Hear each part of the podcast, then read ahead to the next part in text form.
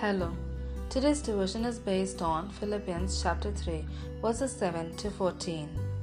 But whatever were gains to me, I now consider loss for the sake of Christ. What is more, I consider everything a loss because of the surpassing worth of knowing Christ Jesus my Lord, for whose sake I have lost all things I consider them garbage, that I may gain Christ and be found in him, not having a righteousness of my own that comes from the law, but that which is through faith in Christ, the righteousness that comes from God on the basis of faith. I want to know Christ, yes, to know the power of his resurrection and participation in his sufferings, becoming like him in his death, and so somehow attaining to the resurrection from the dead. Not that I have already obtained all this or have already arrived at my goal, but I press on to take hold of that for which Christ Jesus took hold of me. Brothers and sisters, I do not consider myself yet to have taken hold of it, but one thing I do, forgetting what is behind and straining toward what is ahead.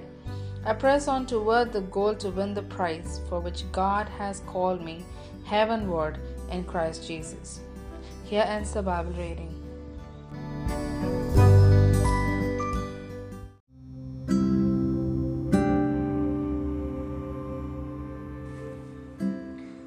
I press on toward the goal to win the prize for which God has called me heavenward in Christ Jesus.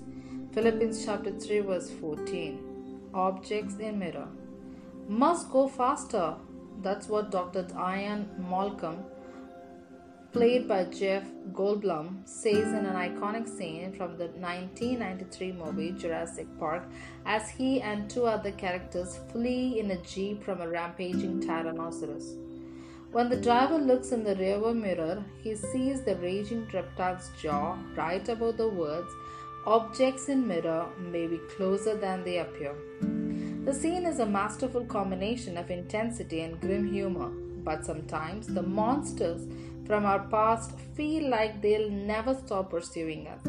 We look in the mirror of our lives and see mistakes looming right there, threatening to consume us with guilt or shame. The Apostle Paul understood the past potentially paralyzing power. He'd spent years trying to live perfectly apart from Christ and even persecuted Christians. Regret over his past could easily have crippled him.